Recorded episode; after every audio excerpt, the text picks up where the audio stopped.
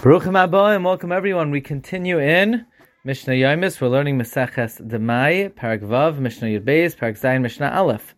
Now the halacha is that you cannot give an Amaretz produce that you did not yet, yet take off Meiser. However, you could give an Amaretz produce that's just for him that you never owned, and it's his problem if he doesn't take off Meiser. So Amaretz She'amar Lachavar. If an Amoritz says to someone who's trusted regarding the laws of Maisrois, Kachli agudas yarek, buy for me a bundle of vegetables.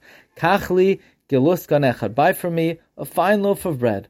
Loikech stam upater. The chaver could buy two bundles or loaves of demai, and that's and But, and without specifying which one is for himself and which one is for the Amaretz. In other words, the chaver was going to buy a loaf of bread for himself or a bundle of vegetables for himself, and now he's just buying an extra one for the Amaretz, so he could buy two bundles without specifying, and he keeps one and he gives one to the Amaretz, and he does not have to take off Meiser for the one given to the Amaretz because it was never his. He's just the middleman in between. Vim Amar Shali Zev However, if the chaver said when he bought it, "This is mine," this is for my friends, and vinasarvu and it got mixed up, chayiv la'asa, you have to take off meiser because we're afraid what you may end up giving the amaretz is not the amaretz's, but rather it's yours, and you cannot give an amaretz your produce that meiser was not taken off. Vafilu hein.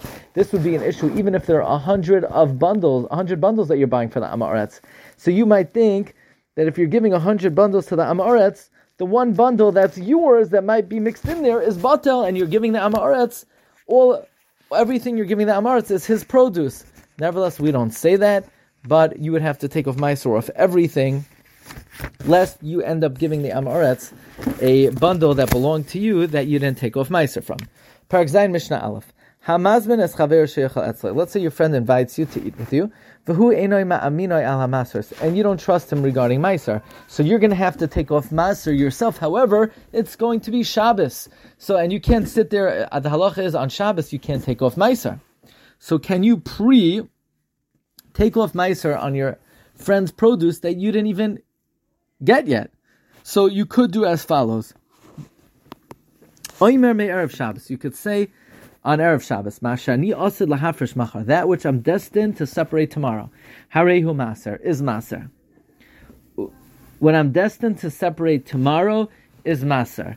Ushar maaser. In other words, you say that which I'm destined to take off tomorrow. A hundredth of what I'm going to take off is maser. Ushar maser samachla, and the other nine hundredths is next to it, so a total of 10%. And we say as follows: The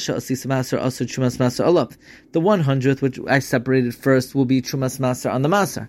Umaser sheni b'tzvani and the maser sheni will be the north or the south of that maser.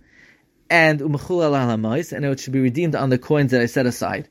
And then the next day, on Shabbos, you could eat without any concern at all, and this is how to get around the issue of eating in someone's house that you don't trust by taking off masros before. Wishing everyone a wonderful day.